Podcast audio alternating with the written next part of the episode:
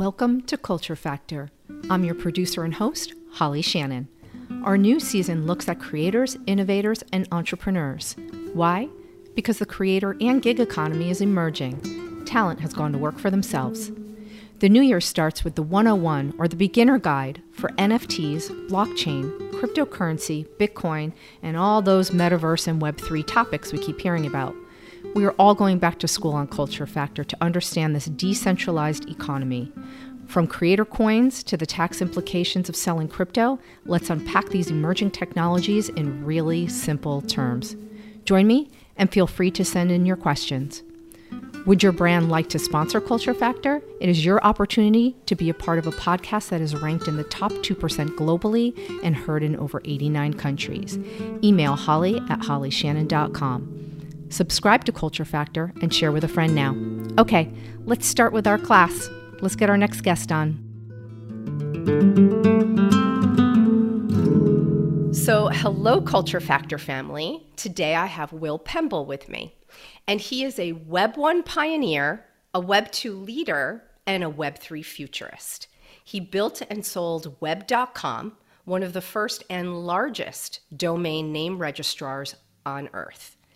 As a top 50 domain name millionaire, technology futurist, and serial entrepreneur, Will has been building and growing tech companies since before the days of Web 1. Will's latest adventure is CoasterPunks.com, an NFT collection on a mission to build the world's first carbon neutral roller coaster thrill ride, a 200,000 watt solar farm, and an eight episode educational TV series executive produced by Mythbuster, Kari Byron, and Explore Media. Will has built five backyard roller coasters and been featured on Good Morning America, Discovery Channel, Netflix, Facebook Watch, and dozens of television shows worldwide. And today we have him on Culture Factor. Hi, Will. Holly. I always laugh when I when I hear that uh, that ri- ridiculously uh, complimentary. it's like intro. I've also been arrested at Mardi Gras. so, you know, sometimes those are the best stories. So, you know, we, we might have to like dial back to the arrested at Mardi Gras one. Um, you know, I might not let you go on that one. Uh, or maybe fair. we should start with that. Like, actually, I take that back. I have a whole list of questions for Will Pemble, but how were you arrested at Mar- Mardi Gras? I wasn't really arrested. You don't really get arrested at Mardi Gras. You get sort of like corralled or scooped up. And um, a fun fact about the New Orleans Police Department, which is one of the most amazing organizations in the world, is um, other police departments from all over the world go to Mardi Gras to learn crowd control from the New Orleans Police Department because they have a long history of of managing huge crowds of drunken idiots um, safely and and even lovingly uh, than than any other any other such organization in the world. And so so I went to school at Louisiana Tech. And so I was there and we went to a lot of Mardi Gras. And, and every once in a while, when you're at Mardi Gras, you're like on one side of the parade route, but you need to get to the other. So it's like, hey, Brad, he's over there. And you got to like cross the street or you got to cross the parade route. Well, that's not cool, according to the New Orleans Police Department in Mardi Gras. And so what happens is you'll have these little people, you'll have these two rows of people down each side of the street, and the parade's about to come. And you'll have people go, jump through the cat and go, you know, like scurry across the street and try to get to the other side. And and um, and most of the time when you try to do that, you're going to get scooped up and and like tossed into a paddy wagon um, and like managed a little bit. And so so I wasn't like fully arrested at Mardi Gras, but I was I was trying to get across the street to to like connect with Brad. And um, you one were of the corralled. yeah, and I got a little bit corralled. I got like scooped wagon. up and and into the paddy wagon and um and uh and, and, then, and again what was that sound of crossing the street All right, I, I, w- I was corralled by security once. I um I uh, I'll share. So since you're sharing, you know, yeah. I think the culture factor family would like to know. Um, I wasn't arrested either, but I was scooped up. So um, I jumped on stage at a Lenny Kravitz concert because uh, like he do. was like amazing, and um, I hopped on there thinking I was gonna like dance with him, um, and his security guard scooped me up so fast, like. Um, I don't have a sound for it, but um, it happened so fast that all of a sudden I was backstage. I was like kind of being exited. And then yeah. I got super lucky because Lenny himself said it was okay for me to stay there. So actually, I got to be backstage at the Lenny Kravitz concert because I jumped on the stage. Dude, see, there's a great lesson there, right? You have to ask, you have to get out there right? What's what i've i didn't i didn't make this one up but i heard somebody say you know don't say no to yourself. Leave that to somebody else. You know if you have an idea you want to get up on stage you want to do something you know be sane about it but like in business for example don't tell yourself your idea is bad. There are plenty of people who will do that for you so just like leave that shit to somebody else. And i think the sound by the way of getting scooped up on your way across the stage will be something like whoop. That's quite possible. I always say, um, uh, don't ask for permission, ask for forgiveness. Yeah. So Absolutely. take your chance. So. All right. Well, let's let's jump into some other stuff now that everybody knows about um, some of our little wild adventures. Yep. Um, let's talk about new adventurers in Web three. Um, uh, there are some that seem to think that you can build it separately and independently of Web two. Um, I had a, a call, uh, an interview yesterday with uh, Medha Parlikar from um, Casper Labs. And she also, like you, being a pioneer in Web 1 and a leader in Web 2, um, felt completely differently um, about that. That like Web 3 cannot operate without Web 2. It's really um, an extension of it. And I'm curious if you are in that camp or if you believe that we can work backwards that we can start web3 without without that? You can i suppose i suppose you could. You could start a whole new internet a whole new web3 a whole new everything. The problem the problem is going to be it's like you know uh, it's it's like it's like building building a railroad that crosses the country and you've got two separate companies. One starts in san francisco one starts in let's call it philadelphia and they build different gauge track and it kind of like meets up here in the middle and they almost connect. And so so i don't consider web3 to be a new language um, at all although there are there is a new vernacular which is which is an interesting thing in itself. But um, i think of web3 as a new dialect of a language that has been around since 1974 when networking was invented at xerox PARC in silicon valley so it's just a dialect, right? We've got we've got some new words, we've got some new accents, we've got some new ways of thinking and looking at things. But but dude, at the end of the day, it's a shit ton of Linux servers here and there. Interesting. Okay, I appreciate that answer a lot, um, and I I think um, I agree with you. I think there's a lot of people that agree with you. Uh, let's dig into Coaster Punks, uh, your NFT collection. Um, so what I would like to understand is it a digital and phygital experience on a roller coaster and for listeners we all know what digital is and phygital it refers to a physical experience um, so is that what it is and um, and then i have a follow-up question for that so okay let's see what you think sure sure okay so so um, what's the what's the best way to answer it um, where did it come from? Why Coaster Punks? Well, once upon a time in like 2013, you know, a long time ago, uh, almost 10 years ago, my my then 11 year old son Lyle. Uh, it was the end of the summer. We had just got back from a bunch of uh, theme park adventures and stuff. Um, my kids are exceedingly spoiled, but also pretty awesome.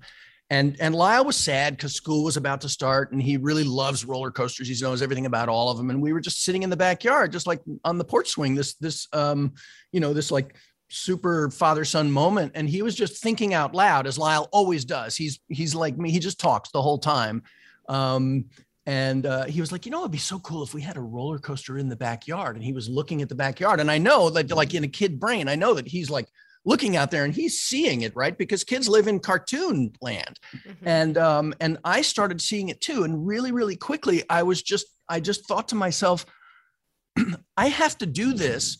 I don't know how i'm going to do it but i have to do this because i want me and lyle to be on that swing together forever. I want us to have this experience. I want him to be able to talk to his friends when he's off at some conference or work or has his own kids and all of that. I want him to be able to talk about how his crazy dad built a roller coaster in the backyard, and um, and that that lit me up just super super instantly and then and then also on on the other hand this other this other kind of like thought which never goes starts far away i mentioned my brother when we were getting ready for this whole thing um, i also knew that if i did it i would definitively prove once and for all that i was like so much better of a dad than than larry is and so uh so we're that's mean. we're we are mean to each other. We Larry and I we Larry and I love each other dearly, and we're we're super close, super good friends, and we scrap and compete. And so I was just like, and so so to do that, we started putting up videos and to show Grandma Lois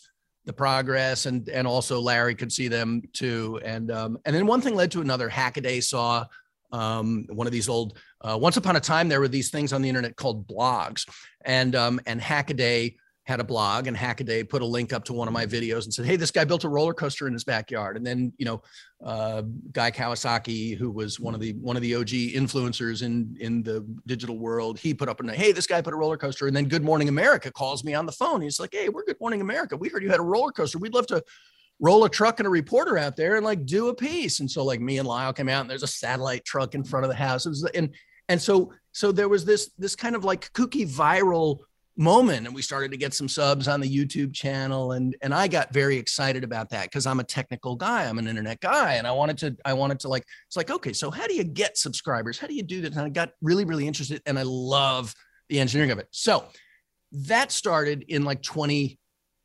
2013 something like that and uh, 2012 a long long time ago. And so I've got this this group of people in the world following me. Millions and millions of people have seen my roller coaster videos. I've been all over the world to talk to people about it. I've, there's a there's a kid, uh, kid named Gus Machado in um, Sao Paulo, Brazil, and Gus builds backyard roller coasters on TikTok, and he's got two million followers, and he builds these awesome backyard roller coasters. You know, Red Bull sponsors this guy. I mean, he, he's amazing. He's like he's 19. He's beautiful. He's funny. He's uh, so cool. And I got I got on a Zoom with him a couple of months ago, and I was like, I just reached out. I was like, dude, I love what you're doing. I'd love to just like talk. If you had some time, that would be so cool. And he gets on the Zoom with me, and uh, and he goes, "Oh my God, it's you!" And I'm like, "What? You're his hero." He's like, "You taught me how to build roller coasters. I do this because of you. I've been doing this since I was 14. I've been watching your videos since I was 14." Oh He's my like, God! I am in my second year of college studying mechanical engineering because of you. I got and like goosebumps, Will. That's I know, cool. right? Oh my god, I was I was about to cry. I I I can't describe the beauty of that moment. And um but some kid a cajillion miles away who speaks a language I don't speak, I changed the trajectory of his life for the better just because I was doing something like ridiculous, just because I wanted to, you know, prove to Larry that I'm a better dad. And and so there's this. So without knowing it, I built a community of people who love technology, love engineering, love roller coasters, you know, love making. I'm looking over there. There's a there's a, a liquid nitrogen container over there. Who love making ice cream with liquid nitrogen, and you know, so like all the crazy stuff. And so I had this kooky community, and then I got this warehouse. It's, it's not a short explanation of your question, is it? Um, so I started building because of COVID. I started building sprinter vans, and and I got this warehouse because my garage wasn't big enough, and so this is like my workshop, right? And I just I don't have a, a business here per se. I just like I wanted a wanted a bigger garage, and so now here I'll take. You want to go on a tour? I uh. Sure. So this is my uh this is my three thousand square foot workshop and and warehouse and garage and it's it's 55 feet wide 55 feet long and 25 feet high and i was talking to a friend of mine and we and i said we were talking about roller coasters and stuff and uh and i said you know it would be cool if we could build like a space mountain roller coaster in here, and uh, and then we talked about because you know you can control the light and you can manage stuff, and it's got a perfectly level flat floor. There's like boatloads of electricity coming in here. You can do anything, and I've got all the tools. And so, so like one and and like most people be like, yeah, that would be cool, and then you'd go back to your life. Well, if you're me, that crazy gets like jammed Embedded. into my head, right? Not, Embedded. Yeah, yeah. It's just like it just like pecks at me. So now I can't.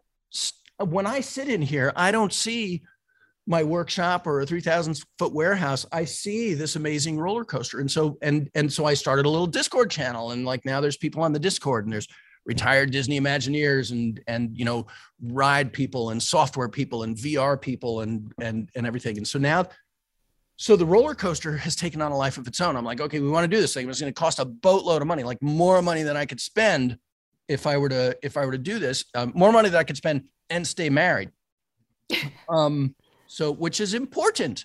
So, and then on another track, I'm like t- learning about NFT and crypto and trying to teach my clients about it because I do technical business strategy consulting and, and all of that stuff in my as as as a grown up. Um, and uh, and we were like, well, let's let's experiment with this. Let's make an NFT project of this so that we can learn about soup to nuts NFT project creation one one end to the other right? I have all the discrete individual skills right? I know the technology i know how to do marketing i know how to do all these things. But let's let's weave it all together. Let's make one and let's make one that's successful. What's the first step? Well the first step is you go back 10 years and you start your community right? That's your first step in building a successful nft project in my view. And i'm again wrong about all sorts of things all the time. So our project will be a physical thing. It'll be um, there'll be a themed roller coaster thrill ride that'll include like a motion simulator rocket to the moon. We're going to build a full on lunar habitat. We've got like space people involved in our Discord. We've got like real, you know, so we're like connected a little bit there. So there'll be a full on lunar habitat that'll be built Disney style. So you'll be able to like look out the window and you'll see over the lunar surface and you'll see Earth off the horizon and everything just like just like the way Walt did forced perspective because we've got Disney people in the gang. There's there's I haven't I can't show it to you yet because it's not here, but in California, one of the guys on the team has built like a a 112th scale study model of this space. And so it's like all built. There's video of it is coming soon. You're gonna it's it'll blow you away. So there's a lunar hab, and then what'll happen is when you're in the hab, the hab will also have a half a dozen science museum quality exhibits that'll teach you about geology, about uh, hydroponics, about 3D printing, about solar power, and all that stuff. And so so there's like, you know, think science museum education. Uh, that's also going to be part of it. Um, and then something will happen in the hab, and you're going to need to you're going to need to get out of there. And so you'll hop on um, you'll hop on the coaster, which will be like a little rocket thing, and then that'll take you around a super exciting adventure. And you know, hopefully we survive it all, and then we, you make it back to Earth. And then when you make it back to Earth, um, you get off the rocket ship and and then there'll be like a, a, sort of a lounge or like a what I what I call a comfort room, you know, like in the spelling bee. You'd be like, whoa, you know, it's like I'm gonna need a minute. And um and then so all of that's gonna happen. We're gonna do that. On the top of this 3,000 square foot warehouse, it's in a 9,000 square foot building, which is enough space to put up a 200,000 watt solar farm. I have leased the roof of this building. And so the roof of this building, all 9,000 feet, are mine now. And I'm going to build uh, a 200,000 watt solar farm. A 200,000 watt solar farm, just, just so you know, a solar panel lasts about 20 years.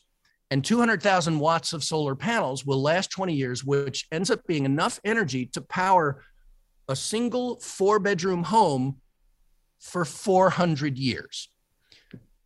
So it's a lot of electricity right and and we did that as an answer to the what about the environment blah blah blah you know and and also like if you get the opportunity to to like put that much energy back into the grid you should take that opportunity right i mean it's like i want to leave the earth better than where i found it mm-hmm, um, mm-hmm. that's my job as a dad All right, the third so, pardon sorry go ahead go ahead and then the th- and then the third thing, Kari found out about this. Kari Byron, uh, OG MythBuster, Kari Byron. She found out about this project, and she said, "Hey, I've got a I've got a company, Explore Media. We develop educational TV content for kids and we stream it to 2 million kids in, in schools all across America. and they're you know these kids are subscribed to our stuff we do educational tv and then we also build a curriculum around it so that so that and we would love to build an eight, eight episode tv series of the build the the the coaster is going to be called moonshot we would love to produce eight episodes of television and the curriculum like like you know accredited curriculum for middle school and high school kids. And we'd like to show that to 2 million kids. And it's 2 million kids this year but you know next year it'll be 3 million and so on. And so so we can have this we can have this thing. And the goal of my kooky youtube channel has always been to bring physics family and fun to kids everywhere. That's like my little tagline at the end you know. Thank you for helping bring physics family and fun to kids everywhere and and kari is going to get in on that she's going to be like the boss of making the tv show so yeah kind of physical then as just like an aside I seem to have, by some weird quirk of fate, assembled a half a dozen um, uh, kids in high schools and colleges who want to build a VR version of the entire thing, and so that'll end up in some metaverse or decentraland. So, so yes is the answer to your question. It's physical wow. and digital. Wow. Um, you you might have accidentally answered some of the questions that I have. Um, so, uh, all right. let's see, where do I go? Let me let me dial into the solar farm for a second. Um, so you said it could support a four bedroom house for 400 years. Yep. So can people, this is probably a left field question, can people buy the Coaster Punks NFT and they're they're buying a stake on the blockchain of that energy? And that that energy could be sold back right to the grid or maybe sold back to uh, places in need of energy um, so that if they buy the nft they have the opportunity for the physical experience but they have a stake in um, the solar energy going back to the grid. So that's the the social good component that they actually are a part of. Yep. Good question. So this, this so this particular thing it's it's a really good question with an incredibly complicated answer right? Um so the the short answer well well all of the power that gets generated by this solar array on the roof of this building is going to go. I don't know if you can see it right back there. You see that box right there mm-hmm. in the mm-hmm. very backety corner of the building. If you're if you're listening, I'm pointing to a great big 208 three phase circuit breaker box. That's where all the power comes into this um, space our solar array is going to get wired directly into that. And so the whole roof is going to put power into that, which means none of the electricity that comes from this that that that gets used by this space is going to come from anywhere but solar panels, right? We're going to be incredibly carbon negative because you know this this building like even even once we do the whole thing, it's not going to use a whole bunch of power. Um, all of that gets pushed back into the grid and then what'll happen is Eversource, the the uh, the electric company here in Connecticut, Eversource will start to pay for the electricity that we push into the grid. The money that gets paid for the electricity that gets pushed into the grid will go not to me personally, which I would dearly love, but it'll go to the Coaster Punks project because in addition to in addition to wanting to like spend a bunch of money on a bunch of silly and cool and awesome, wonderful stuff and inspire people. Um, we're also like, you know, I'm a financial guy, right? I was once upon a time, I was even a stockbroker, right? And so I know, I know how money works. And, um, and so we want to manage the funds and the money that come into this space, into this, into this project so that when we finish this one, when we finish this coaster and this season one of our TV series and this first solar farm, we want to manage the money of this project like a real business so that next year we can do some other crazy ass project and some other crazy ass solar farm or other, you know, social good, just like do something good, right? But we've talked about all sorts of things. It's like, hey, let's let's put these solar panels on the roof of a school in Oakland, right? Let's let's right we can we want to do that. This iteration because you've got to you've got to be careful. This iteration of the projects, you know, like round one, season one, series one, whatever you want to call it, we're focused on just carbon negativity. I've got I'm working on another project somewhere which is called a little more solar and and what we want to do is we want to do exactly what you say which is where somebody can buy a solar panel for 200 bucks or whatever and they know that that all of that 200 bucks gets paid gets used to buy a solar panel that is installed in a solar farm and that's their panel and every penny that they just put into that project is generating electricity. It's not going to administration. It's not going to marketing. It's not that, you know, 30% of, you know, you know, it's not philanthropy. It's it's good. I'm often asked, does my business need a podcast? My answer is yes. That nothing else is the fast track into thought leadership and being established and seen as the expert in your industry as podcasting. What's increasingly evident is that it's a branding machine. It kicks doors open for you to have conversations with leaders. It creates a pathway to partnerships and connections on a deeper level. You will not be your industry's best kept secret. Your ideas and business will have global reach. So step into your power. Go to hollyshannon.com to launch your podcast now. And now, back to our interview. Well, here's the thing it's okay to make a profit. It's okay oh, yeah. to want to make money. Um, it's okay to have a social component that doesn't completely absorb all of the profits. I, I was just curious. I mean, I, I think it's really great when there is a social good aspect to something. And I, and I, um, you know, applaud NFT projects that take the time to put a portion in there or think smart like you were saying like let's power it by solar so that we're carbon neutral. Um, so i think it, it's all good. Um, and I, I don't think there's anything wrong with making a profit and i think you should. Um, oh i will. Um, and, and i would argue that every single bit of this project is social good right? I mean you know because of that kid in brazil right? We're gonna we're gonna be there'll be like YouTube content all through the thing. Just like every single bit of the build is going to be YouTube and get out there and push people and, and inspire. Of course, the solar farm, that's like easy. And then the TV show, that's going to last forever. That that educational content is going to last forever. And so everything we're doing is with the mission, which I've had for a decade now, of bringing physics, family, and fun to kids everywhere. That's the whole point of the thing and and i've had very good luck over the years of doing things that i thought were delightful and fun and exciting and getting paid well to do those things and so so this is this is again none of this is new for me this is just like who i am and what i do and that's a really really important lesson i think for the nft space because you get people it's like hey we're going to do an nft project and we're going to solve world hunger. Really? Really? Well, how much world hunger have you solved? It's like, right. oh, we're going to do it. It's going to be awesome. It's like, okay, so Bill Gates has been working on that too. And he's put a teeny little dent into it with his billions and billions of dollars and incredible brain. But like, you can't just, or I don't, I'm not sure that there's a, that there's a real future in saying, we're going to do an NFT project and we're going to solve a bunch of problems and we'll tell you what those problems are later right and so so lifting up your nft project and lifting up your community at the same time that's a very heavy lift mm-hmm, mm-hmm. i don't disagree i think there's um uh, a lot of um, roadmaps uh, out there for nfts that um, uh, will never be realized yeah. um, i think some of the goals have been too lofty and it's been difficult for the people who started it to live up to the expectations that their Discord channel has begun to have for them.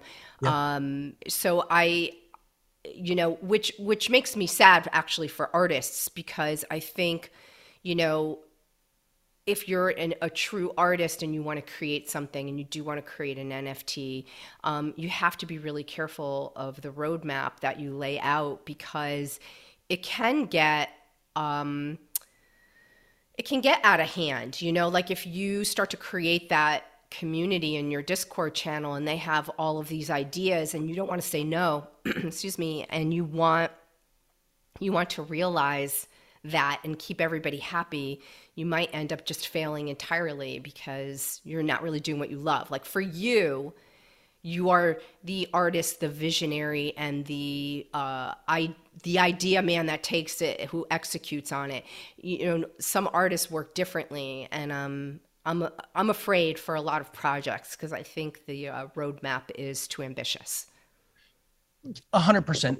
Um, one of the things that I've, as I've, you know, and I've looked at a boatload of them, uh, obviously, and what I, I notice the so like when I when I look at a roadmap or when I look at anything business because I'm a I'm like a business guy right? I'm just like I don't get to be a like a goofball all day every day by accident. I'm a goofball all day every day because I very carefully engineered my physical emotional spiritual and financial life to facilitate that right? It's not you know I'm not just like lucky. I'm incredibly hardworking and lucky. So so when I look at a roadmap um mostly lucky when I look at a roadmap, I look for one of two things. I look, I ask myself, is this roadmap incredibly vague? We're going to solve world hunger. We're going to do social good. We're going to feed the children, right? Whatever the, whatever the things are, right? If and is it vague? Are the promises or the ideas vague? And that's that. What that tells me is if somebody is saying, you know, giving me platitudes or vagaries or, or, you know, like general fuzzy notions of something out in the future, what that tells me is they don't have a clear vision of what the future is. And on the other side of the spectrum, if the roadmap is incredibly specific, we're going to build a metaverse version. It's going to have this and this, going to sit on this block of the central. If it's incredibly specific, I get that the creator has a super specific and clear vision but it's not tethered to reality because reality is a little bit fuzzy. The farther away, the farther into the future or the farther into the past you get, the fuzzier things become. And so if your roadmap is like super crisp, incredibly specific years and years down the road, I know you're bullshitting because nobody knows where this adventure is going to take us and so so you got to look for and it's a, it's an intuitive thing you got to look for past experience and you got to look for for you know realistic expectations somewhere in between that super vague and super specific roadmap promises. But the roadmap is a promise. It's a solemn promise in my view. Mm-hmm, mm-hmm. Um, I, I see a lot of nfts as the new spacs that you know we're going to build it and it's going to crash because there's a lot of them that did. Yeah most of them will. Yeah yeah, yeah. it's like it's in the in the high 90s like like vaynerchuk says you know it's like 95% and and the reason most of them are going to crash is because they skirt the edges of securities law. And if you think for a second that the department of justice and the sec aren't going to come crashing down on this fucking party you've got a whole nother thing coming. Um because we are a nation of laws, and um, and that that's one of the reasons. And then the other reason is is most people in this space are very excited and they get into it. And and just like you know god love them they don't know what the hell they're doing. They they don't have the artistic qualifications to do the art or they don't have the business qualifications to manage it as a business or they don't have the technical qualifications to to like deploy this this new crazy technology um, and and and you need all of those things. Oh and you also have to go back a decade in time and build yourself a real community of real people who love you and respect you and follow you for things you've already done. You have to earn your nft project way before you pull the trigger. You know it's funny i spoke with um, vladislav ginsburg with block party and i feel that um, we were kind of talking about community building, and I think that uh, a lot of Web3 adventurers uh, would do well to look not even just at Web 2 community building, but Web 1. Like, go sit down with your grandparents and ask them how they built a community. And sometimes it's it's hyper local you know it might be like your your church or you know the YMCA or you know something in your community you know maybe it's um I don't know. Those are a couple examples but you know go back and see how they're doing it and see how big those communities are even on a local level and how um how they built that. And and take those skills into web3 with you because you can build community but if you think it's all going to live on Twitter like that's gonna that could come crashing tomorrow. Like you know it was you know what what if you know Elon Musk does go through with that purchase, it could change how algorithms work, for example, and and maybe you're to have trouble with that community um, that you built on there, that following, or um, there's a power outage like you know Facebook, and you you know you lose all of that uh, time with your community um, and maybe money that you spent that you were launching something on that particular day. Um, you can't rely solely on it. Like, I think it's important to go back and have a grassroots mentality about community building. And it sounds like that's what you did. And that's why you've been able to carry those people into your Web3 adventure. Yeah. And what, so one of the things that the like the pandemic has taught me, and like you know, I've always been um I'm kind of a people person. I guess I am a people person. I like, you know, I like people. I like the potential. I, you know, I, I love all of that. I love humanity, but I also really love being alone, right? I like being by myself. It's, it's comfortable for me. And, and part of that is just the, the, the nature of my existence and i'm sure you feel it too right? Your job is to you know get on stage and light up a room and and you know be holly shannon. And holly shannon is this this um you know it's in a way it's you but it's also a sort of an amplified you. And you can't beat right? So like i don't know about you but like at the, at the end of the well i probably do know about you. Like if I'm on stage or doing a thing all day, at the end of the day, I'm like, yeah, boom, and everybody, you know, it's like, and I get so much energy from the people, and it's fantastic and exciting. And then I get back to the hotel room, boom, I am down, right? I am asleep because it's very, very tiring to be Will Pemble. And I'm sure it's also very tiring to be Holly Shannon. So, like, one of my favorite things to do is go away and be alone. Um, the pandemic has has helped me to put a lot of that in perspective the the value of human connection the value of a conference right? The value of just being able to being able to like gather with others it's it's a it's an it's a really important and nearly sacred thing a, a, a really important part of being human. And um and that to me is really important uh, that's a that's a super important aspect of coaster punks that we want it to be super physical. Everybody, everybody who buys, we're you know, where this this collection is ten thousand uh, pieces. Everybody who buys a Coaster Punks NFT is going to be invited to probably a month long launch event, and they're going to get to ride the coaster.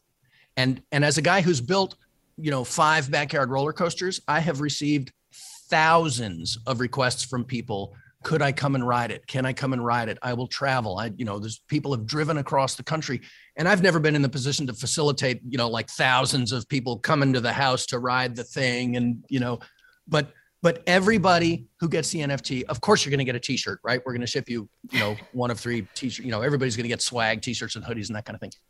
But we're also going to invite you because we want you to come and ride it. And then there'll be some more rare, um, things. And so you'll be able to, you know, a, a small number of people will be able to come and like help us build it. Come to a build day and like get in, you know, put your hands on this thing, own some of it. You know, we'll we'll do like, you know, there'll be a bunch of floor tiles in the hab. And so we'll be like, we'll allow you to dedicate a floor tile in the hab. We'll put you in touch, you know, you'll the last episode of the TV series is going to be shot at the launch event. And so we'll have a couple of people one of the one of the utilities or perks will be you get to you get a cameo in the last episode of the TV series. And we're going to do tours at Disneyland and tickets to different theme parks and stuff like that. And so there's a whole bunch of crazy fun that we're going to give away. Oh, my favorites. Um, a flying lesson because that's a, because being an astronaut, the first step is learning how to fly airplanes and a skydiving lesson just because that's crazy. Right. And so, mm-hmm. like, so there's all sorts of kooky fun stuff but it's all very physical, very real world, and very connected to one another. And that is crazy important because, like, uh, maybe there are people in the world, and I'm sure there are, who just like love to just be on Discord all day, every day. I would prefer if I'm if I'm wanting things for other people, I want people to get out and see the world and see one another and learn from that. And so everything we do is again physics, family, and fun and this is and this is that's the family component. This is it's coaster punks is already a family. And and we're just we're just weaving some more crazy into it and bringing more people in bringing nft people into this crazy roller coaster world of ours. I love it. You know it's the the the tech and the web 3 but you know again the physical part of it cuz i mean if you have a love of roller coasters and science and adventure you want to physically do it right um, it would be really interesting because you said it's going to be like people could come and be a part of the build. I wonder if um, the what was her name, Kari um, Kari Byron. Kari Byron. I wonder if they would bring over the guy from Brazil that oh Gus is coming. Oh, okay. I was to say oh, like you should have yeah. an episode where you guys kind of revisit that Zoom conversation, and then he's part of the build. That would be the coolest thing to see. Oh yeah. Well, I'm I'm so glad because like the other day, Gus and I shot a thing. He's interviewing. He interviewed me on his TikTok, right? And he's you know just like his TikTok videos. Just I I'm amazed at that guy. He can he can like take what for me would be like a 15 minutes, like, hey, we're gonna do this and we're gonna bend the pipe. And well, it's like he does that whole thing in 30 seconds. And I'm pretty sure he does it better than me. And um, but Gus speaks mainly Portuguese. Liz is Portuguese. Uh, Gus speaks mainly Portuguese. He's Brazilian. Liz is Portuguese. And so That's your Liz, wife, right? Yes. Okay. Yeah. So Liz has already spoken to Gus's mom right? And they've done like the Portuguese mom thing, and it's like, oh yeah, he'll stay with us, and da da da, and all of this. it's like it's I like, love it. and Gus is Gus is the age of my son Lyle, and um and like you know when we talked on the Zoom, Lyle happened to be in the house. Lyle's off at school, but Lyle happened to be in the house, and Lyle comes and gets in front of the camera, and, and Gus is like, oh my god, Lyle, you got so big. it's just like wow. So we're bringing, of course, we're going to bring Gus here. He's he's magical, right? He's a wonderful, that. wonderful guy. I love yeah. that. Oh my gosh. Um, I'm gonna have to go watch some of these videos. What we'll have to do is any um, we're gonna put all the in the show notes, like your YouTube and and if there was you know some sort of YouTube together with the two of you, I'm happy to link that in the show notes as well. So um, just so everybody and there'll be links to the NFT. So I just want to put that out there uh, for everybody. Um, I had a question though, uh, because um, you're so good technically. Um, the TV series that's being created, and or maybe even just going back to Coaster Punk's NFT.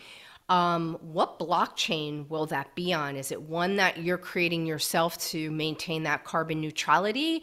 Or are you expecting there's going to be some gas fees and you hope like maybe the solar power will back pay for, for some of that? Or how does that work?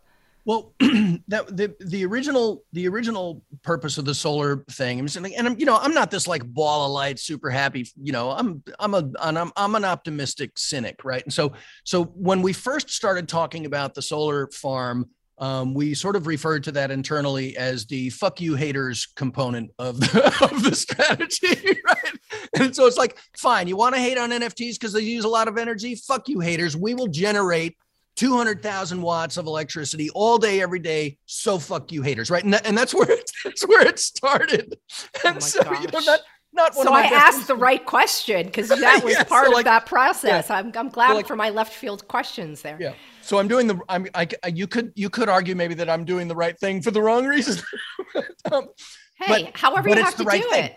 Right. So we did a whole bunch of soul searching about, um, about particularly specifically Ethereum, which is where this is going to live, right? It's going to live on Ethereum because Ethereum is Beverly Hills. And if you want to sell an expensive product, you better build your store in Beverly Hills. Um, and so, but we went back and forth. It's like Polygon, it's branch, and all of this sort of stuff. And so there, there's like, as you know, it's an insanely complicated thing. Um, Ethereum gas fees are off the charts. Uh, I don't know the specific number of, of Ethereum, but I know that the Bitcoin blockchain is reputed to use more electricity than Finland, and that's not cool.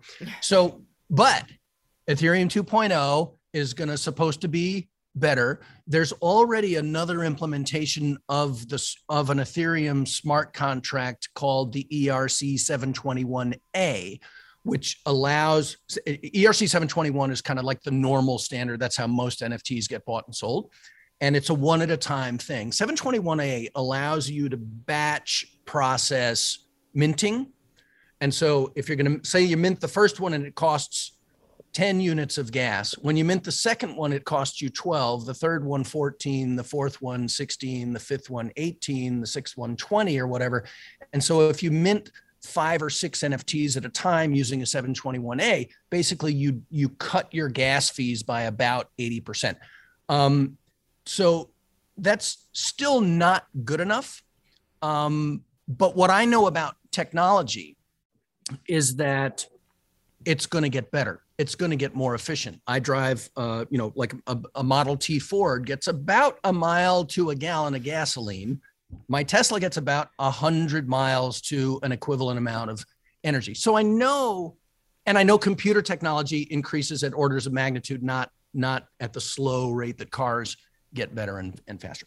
So we did a whole again, we thought about Polygon a whole lot, but it's just the user interface the the the the the mental barrier to entry, the shit you have to go through, so to yeah, speak. Yeah, there's a lot of friction from oh, I, I, got a bridge, and I got to do this and none of that, and I got to watch a tutorial. And it's like, no, you just you lose eighty percent of your people. I'm so glad you um, said this because I'm launching my NFT soon, and this was part of the conversation. So thank you. Yeah. I like I'm I'm a I'm a fan of 721A. There's one that came after that, and I don't remember the name of it. I don't want. I'm not going to say it because I don't want to say it wrong. But there's another. There's another iteration of the 721 smart contract that should be even better. But but 721A will will allow us to batch, and so we could set up a rule that was something like you know like every five every five NFTs we sell, then go and mint those because the gas fees will drop significantly, or every 60 minutes, right? And so if I buy one and nobody else does, then it, so so like you figure out rules, and this is just like very very simple basic software stuff, which by the way, smart contracts are very simple right. basic software stuff. Um, so that's kind of where we came down on the thing. It's like we have to stay on ETH, even though, you know, even with ETH's history, right? It's like okay, so if like you know, if you've got if you've got an arsonist in the family and they've just decided to stop being an arsonist, are are you still okay with them? Right? And so it's like ETH has some making up to do, right? Mm-hmm. Uh, the Ethereum blockchain, and I I I get all of that. It's a it gets really complicated really fast. The short answer Ethereum 721A block processing, not the most efficient and cheapest gas uh, fees in the world, but way, way, way, way, way better than what you would have used on Ethereum even six months ago. Okay, interesting. See, I'm learning with my listeners because I'm going to be launching mine soon, and uh, so thank you for that advice. Uh, appreciate it. I think a, a, lot of people, as they start to think about how they're going to roll out their projects, um, it's always nice to talk to somebody who has a lot of experience in it. So, uh, well, it was well. I mean, when we started Web.com in the late '90s, in what my kids call the 1900s, those so and so's. Um, when we started Web.com the phone would ring. We'd pick up the phone, which was actually wired to a wall somewhere, if you can imagine such a thing. And we'd pick up the phone and we'd say, Hey, thanks for calling web.com. This is Will. How can I help you? And the person on the other phone would say, I was told by my business manager I need to get this domain name thing. What is a domain name? Mm-hmm. And so, like, and then every, and then the next question is, well, isn't that kind of a scam, a digital address? Does that even mean anything? Are you just bullshitting me? I've had the entire Web3 conversation 20 years ago. And I built a multi hundred million dollar business off of the answers to those questions. And so all of the problems that we see the user interface problems, the adoption problems, the weird, quirky, effed up uh, technical user experience problems, all of those things we've solved a decade ago. And so, like, so like, I am unintimidated by Web three because it's because it's Web one. Sorry, it's just the only and the only reason people who were born in 2001, people my daughter's age, the only reason that they're intimidated by it is they just like didn't see it hmm. the last time it happened. And so so it's this it's this but but that being said, there's incredible opportunities and, and coolness around Web3 that didn't exist back then. And so like I'm really excited uh, because the the obstacles don't seem as tall to me, mm-hmm. and um, and the opportunities seem even taller. That's amazing. I you know I feel like I I kind of want to end on that note. Um, Uh, I do have one other question. The um, the physical experience is going to be behind you there. Um, and then you're going to replicate that and it'll be maybe at other amusement parks like Disney and, and so forth, or you're just, this is the pilot project and you'll worry about it after that. Well, we've we've already built into the built into the requirement here that none of the none of the thing that we're going to build is actually going to touch the walls, and it's all going to be take apartable. So we'll be able to be we'll be able to take it apart and put it on two or three, uh, two or three semis and drive it to other places. And so if we wanted to go and put this in the parking lot of a science museum here, a science museum there, and so it so it'll be it'll be a traveling thing and it'll be designed to be, you know, taken apart, broken down, shipped and reassembled. One, once upon a time I was uh weirdly I I had a client and ended up being the chief operating officer of like the biggest event company in California for 4 years and so we would run Oracle Open World and great big rock and roll concerts and all that sort of stuff. And so, like, managing again, are you talking out of your ass or do you know what you're doing? That's that's a really really important question. And so when I say we're going to have a launch event and it's going to be a month long and this is 3,000 feet and we're going to have another thousand feet of tenting out there where there's going to be the lounge and the party and all that stuff. If somebody says, "Well, like, do, do you know how to do all of that stuff?" It's like, yeah, I actually have done all of that stuff for four years and I know people who know how to do it. And so when I say there's going to be event, none of that, right? I've I've got it figured all the way down to the battery powered exit signs that need to go in the tenting, which the fire marshal will absolutely inspect before they let anybody into the building. I, you know, just like none of it, uh, none of it is new to us. The experience is going to be new. The, the it's a it, but it's a but it's just a scaling of this wonderful adventure, this wonderful this mutual gift that the world and I seem to have uh, given to each other. And I just, I couldn't be, as you can plainly see, I couldn't be more excited about this, this crazy opportunity, all of which came true because of Web3. Yeah, it's amazing. I, I love this. Where, where in Connecticut will this be, this first one? This will be in a little town called Brookfield, Connecticut, which is, uh, which is just like, it's like the, the, the upper left side of Connecticut. Yeah, it's close to uh, New Milford in Litchfield County. Close, yeah, close to New Milfield, uh, close to New Milford, close to Danbury, Connecticut. That's kind of like the closest sort of real city, if if there's such a thing as a real city in Connecticut. Yeah, well, we were kind of neighbors because uh, I just uh, left Connecticut about a year and a half ago. So oh, um, oh, cool. I, I know your area and be, I will be uh, driving through it soon. so we stop by any time. We'd love we, to see you. yes, well, I'm I'm looking forward to being a part of the experience when I'm uh, visiting my family in Connecticut. So it's Woo. really amazing. Um, and maybe I'll have my brother drive down in his Model A so you can meet him. Oh, um, we dude. we have I think we have some six degrees of separation going on without Kevin. Uh, what's his name? Um, uh, Kevin Bacon. Thank you. Uh, we have our six degrees of Kevin Bacon without him, so we'll have to uh, we'll have to make that happen. I can't thank you enough, Will. Uh, you know, we I, I think we tried to do this interview a while ago, and I wasn't sure we'd get it in in time. Um, but I'm really glad that we had this, and I think I might meet you in person at NFT NYC. Is this yeah, correct? you're speaking there, right? I am. I'm going to be on a panel uh, with four other guys, and we'll be talking about NFTs and brands and so forth. So I'm oh. looking forward you, to that. You got to let me know what it is. I want to. I want to. I want to sit there. I want to get in on that. I, I need learn. all the support for sure. And what there, will you dude. be speaking on there? Pardon? What will you be speaking about? I'm, I'm talking the the title of my talk, which I I just filled out the form as a rant. Liz wasn't around to bitch at, and I had an idea in my head, and so I just like filled out this form. And so so the title of the talk is uh, "Selling NFTs: The Perfect Storm of Miscommunication and Mistrust." And and the and the general notion of the talk is um, how somehow or another the industry has figured out as many like borderline offensive or straight up toxic names for as many of the aspects of the process as as we can think of right? Blockchain uh, is is a word that literally turns off uh, parts of of cognitive centers of your brain. When you say the word block that's what your brain does. It listens to you. So when you hear the word blockchain you have to go around that to get to understanding what the hell we're talking about. Um, and and then like you know discord if you look up discord in the dictionary it means argument and not in a good way. Um, not in a like you know Professor Ballimore's logic class way. Like it's, fighting. It's it's right. It's not healthy disagreement. no, it's not healthy disagreement. You know, mining. I mean, come on. Do we have to call it mining? Why don't we just call it rape? And there's just like all of the words.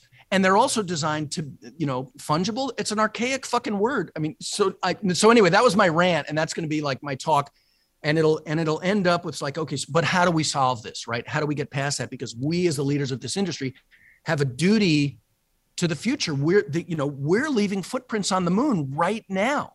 Mm-hmm. and that's going to last forever. We have an important duty of care to people in the future of this business. And everything we do matters and everything we do is impactful and none of it is trivial.